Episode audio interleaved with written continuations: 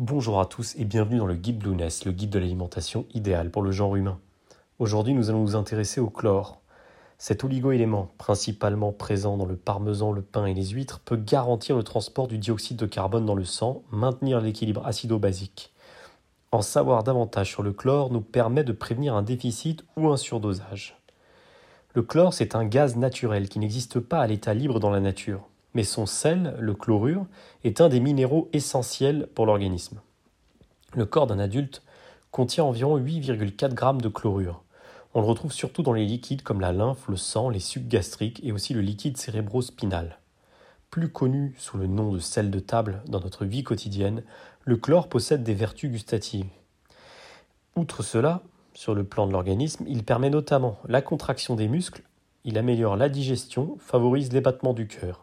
On lui reconnaît également la capacité de réguler le flux sanguin et d'assurer la transmission des impulsions nerveuses. L'organisme assimile le chlore avec le sodium le long du tube digestif. Cet oligo-élément maintient la pression osmotique exercée dans les cellules et combiné avec le sodium, il garantit l'intégrité de la, de la structure membranaire.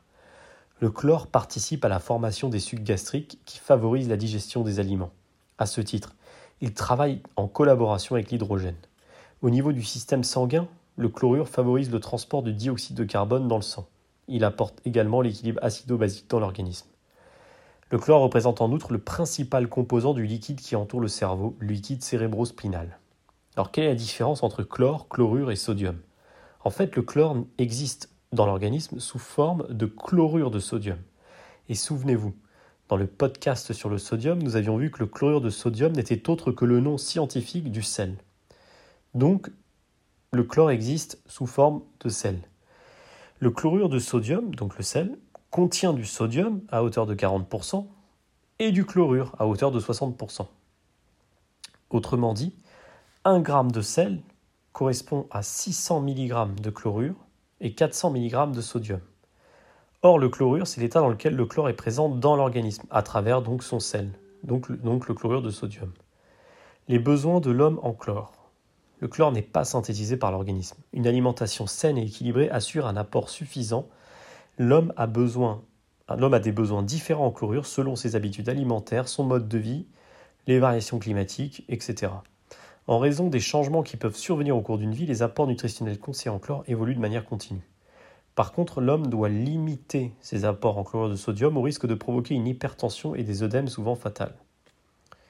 Dans les faits, L'Agence nationale, l'Agence nationale de sécurité de l'alimentation, de l'environnement et du travail, donc l'ANSES, et l'Autorité européenne de sécurité des aliments, l'E F S A, n'ont déterminé aucune référence nutritionnelle. Mais l'Institut de médecine américain a fixé en deux mille quatre des apports en chlorure qui, pour un adulte, sont d'environ deux mille trois cents milligrammes par jour. Le besoin en chlore des sportifs d'endurance et des individus qui travaillent en plein air est légèrement supérieur. Il leur est conseillé de boire une eau enrichie en chlorure de sodium, soit une teneur de mille deux cents milligrammes par litre. La principale source de chlorure, c'est le sel de cuisine, mais presque tous les aliments en contiennent. On trouve davantage de chlore dans les aliments d'origine animale, bien que les végétaux n'en soient pas complètement dépourvus. Parmi les aliments les plus riches en chlore, on retrouve les fruits de mer, les aliments industriels, la charcuterie, les chips, les soupes et le jambon.